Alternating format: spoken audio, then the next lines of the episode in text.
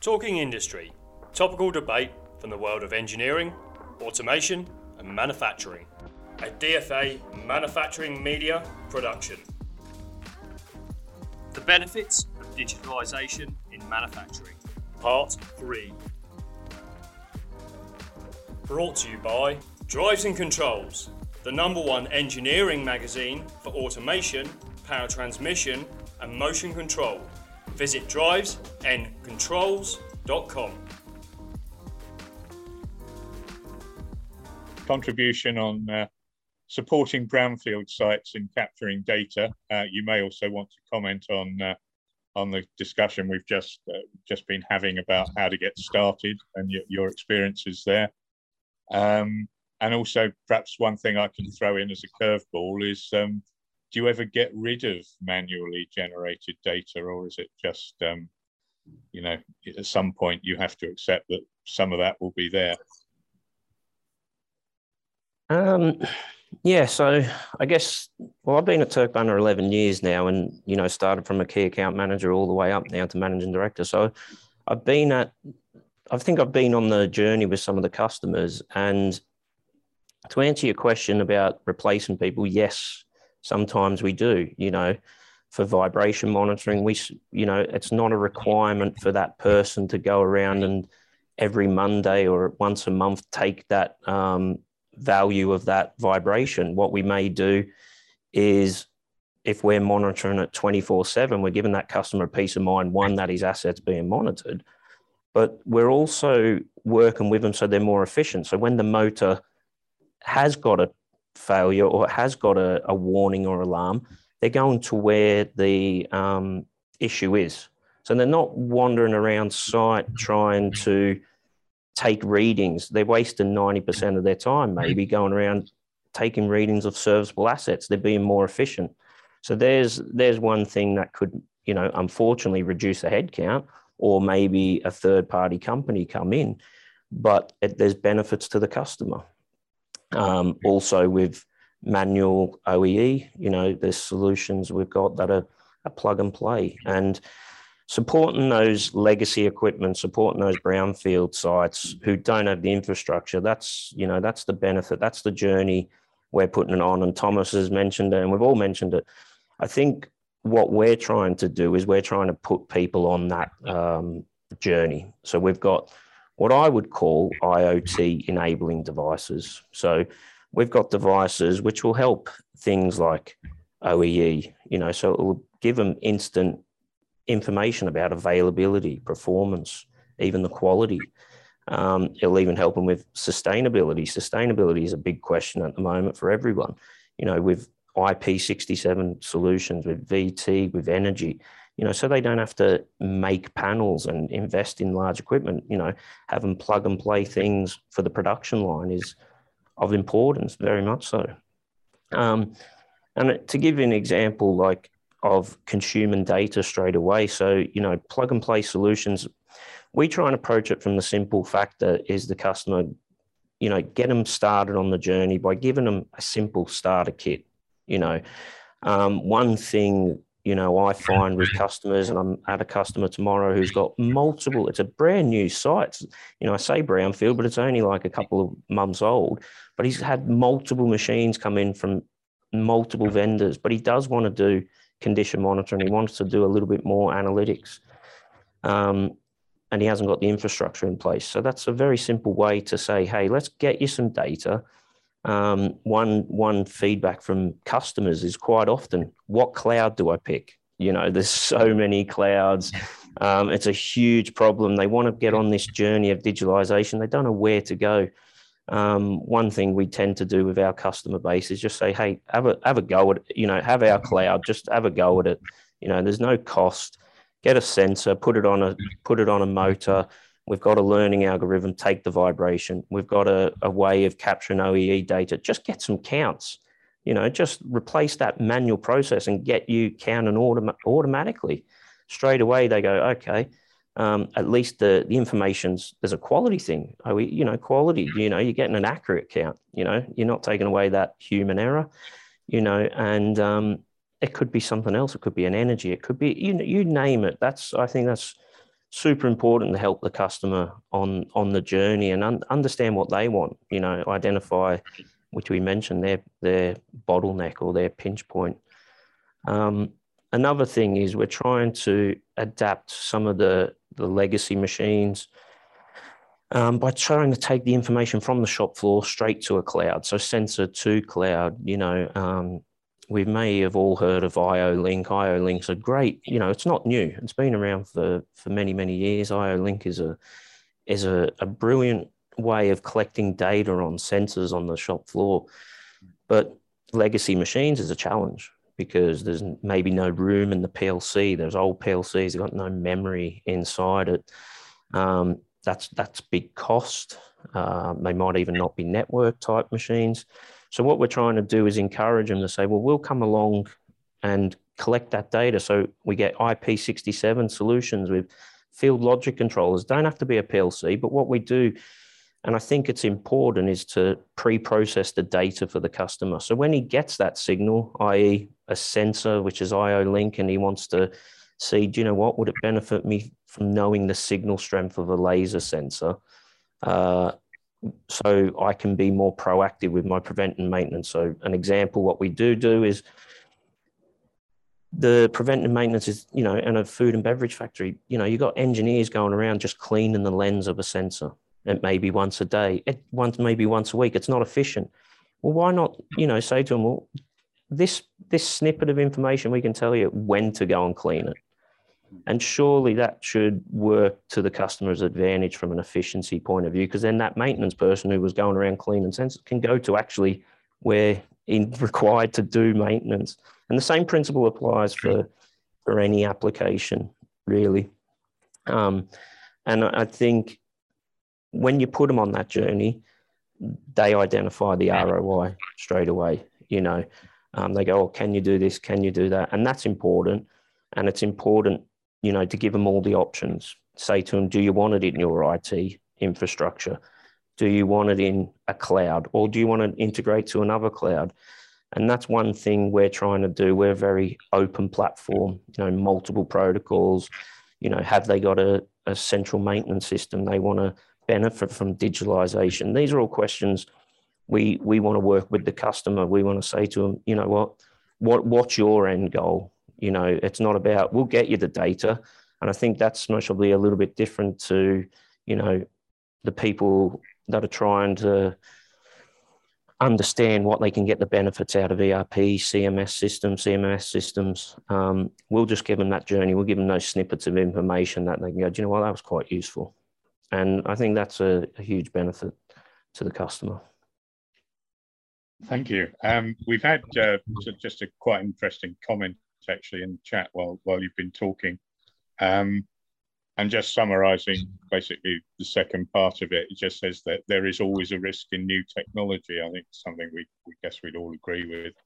It took a long time for people to move to PLCs from relay logic, and we had identical discussions in the 90s when the internet emerged.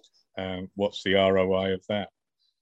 So we're, you know, we probably still can't work out what that was in terms of pounds or euros um, or Australian dollars or anything else. But um, but you know, every company now uh, now embraces it. So um, so ROI and, and a few other commentators have made the same point. ROI is only part of the story, isn't it? Um, you know, so um, we're, we're kind of coming towards the end. Um, I I'd like to throw in a slightly more technical question at this point, which came in quite early on um, from Jose Paulo, and it's specifically about predictive maintenance. And this is this is actually something we have been uh, talking obliquely about quite a lot. And uh, um, how how can companies and suppliers offer systems that can be used in different applications and machines without he says the, the majority of those companies not having experience or the deep knowledge of the processes. Um, how do you create that knowledge? Um,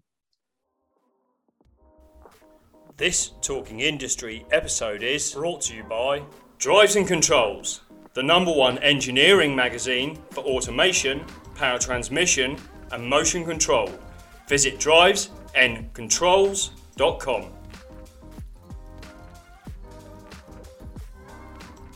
So he, he says that um, uh, his, I believe our industry, I presume he means his, it's quite mechanically structured um, and and crossing over or explaining the uh, the understanding is a big challenge.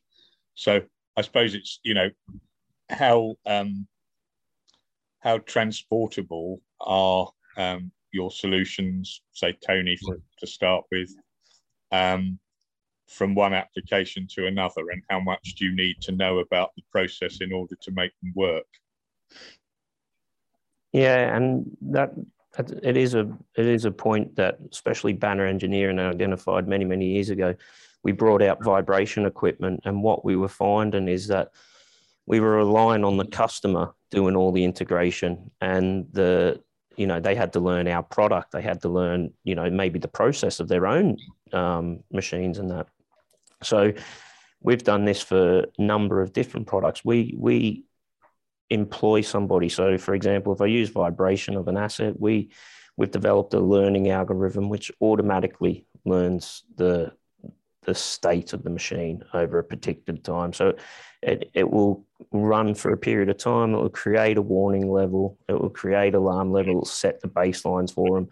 So it takes away that need to understand each and every customer's because it's a bit of a generic thing. You know, each each and every asset is different the way it operates. But if you um, look at certain values, you know, one thing we went to from a from a digitalization point of view as us to put people on that journey is within our sensors, they're they're digital sensors in a way. So we can select in the sensor, we can select velocity, acceleration, kurtosis, crest. We can we can temperature, we can select all these values. So and it's all then selectable within a within a program to help that customer because different assets they'll need you maybe a speed monitoring for spectral band measurements. So we're trying to take that heartache out for them um, and giving them you know as much of a plug and play solution as possible. And that's important you know because that is another thing which comes in the the investment if they if you've got to get then somebody to integrate it because you don't have the the technical knowledge on site there's an additional cost. And then they may have to then support it. So there's some ongoing cost. So we try and keep it as one you know um, plug and play solution which is you know a, quite a common platform which works for a large portion. I don't i'm not saying it works for every customer but you know it helps. Like oee you know the simple fact is it's just a count. Just you know mm. give them that value you know, if they want to then do the back end, there's a lot of high end OEE software out there that will understand the reasons why machines, the drop down menus. But we're just the, the first point there, call. Thank you. Mikhail, um, that's uh, also a relevant question to you, I guess, isn't it? Um, you know, about how transportable your solutions are from one application to another. Yeah, in the mecha mechanical environment is going to be, uh, I mean, in this in in this uh, environment, we, we need the Turck Banner to help us uh, to, to collect the data. Uh, but yeah, as soon as we have the information, the data, we are we can very easily send the data where uh, the system, I mean, where the data is needed, or we can calculate locally. It's uh, it's uh, it's very easy. I mean, we know we know data is not um, is new for uh, is new for industry and um, um, I mean, the education, people who has to maintain uh, the industrial uh, uh, the production, never been uh, never been educated around the data. They've been educated around automation. They've been educated about maintenance, uh, uh, maintenance plan, all these things, but never around data. That's not the education we used to have at that time. So, and the system are what we, I mean, at least for, for Red Lion, we, we adapt uh, the data, um, I would say that management, but with a, with um, with the way with automation uh, mind mind. So it's very it's very easy to uh, it's very easy for uh, for people who has difficulties to adapt to uh, IT system uh, to adapt to ours.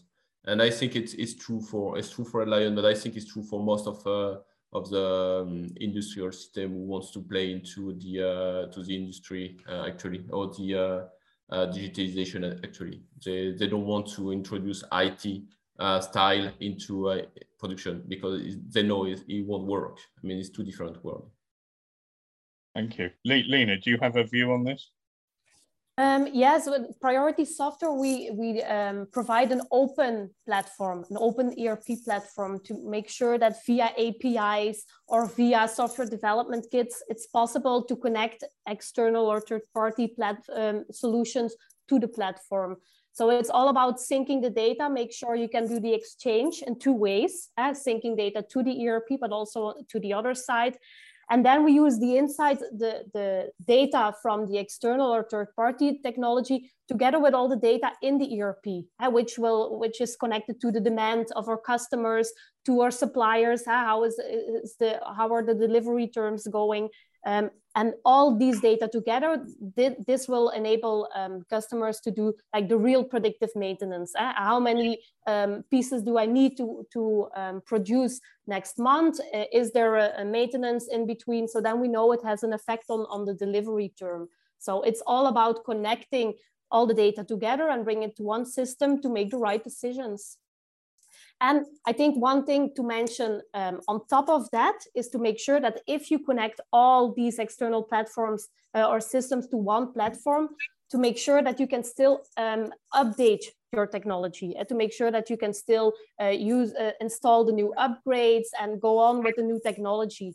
We see a lot with, with um, other uh, software suppliers where if you want an update of the, the ERP platform, you need to invest again in all the connections and that's crazy. So you need to make sure that you have an open system that can evolve and keep the, the integrations as they are and at which you can still optimize but you don't need to um, rewrite them every time that you do an upgrade. Thank you. And thomas that uh, brings it round to you. Um, uh, i suppose where we started in in many ways. Um, do you want to sum up um, just you know what you've heard from from your perspective. Um, maybe talk a little bit about the people issue. Um, we're we're getting quite tight for time, so uh, so I'd like to wrap up in the next five minutes. Um, but um, if you have any further comments, then that that would be very welcome. Yeah, thank you, Andy. And also to to comment what you just mentioned, Lena. Uh, future proofing and interoperability is absolutely key. You're dead on.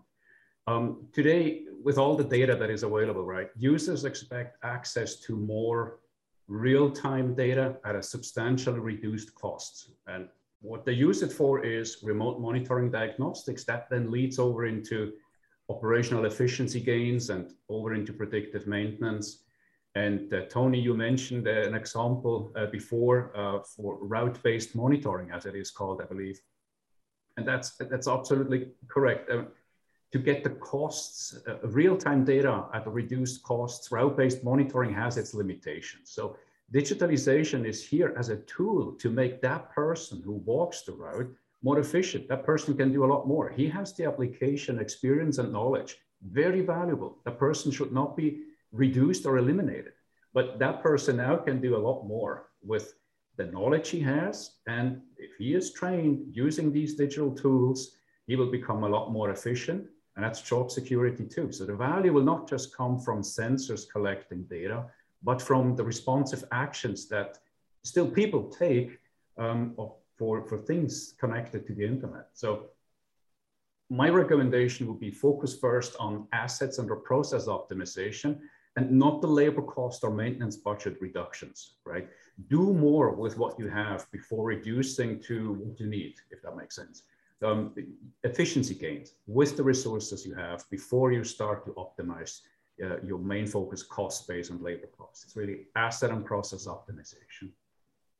Um, so it just remains for me to thank all of our attendees for attending and for giving us your time for what is uh, pretty much an hour and a half and to our excellent contributions from our four panelists this morning as well. So thank you ever so much to everybody. Keep cool, and we'll look forward to seeing you soon. Cheers. This Talking Industry episode is brought to you by Drives and Controls, the number one engineering magazine for automation, power transmission, and motion control. Visit drivesandcontrols.com. Thank you for listening to Talking Industry. Stay tuned across all podcast apps, follow us on social, subscribe to our newsletters, and keep up to date at talkingindustry.org.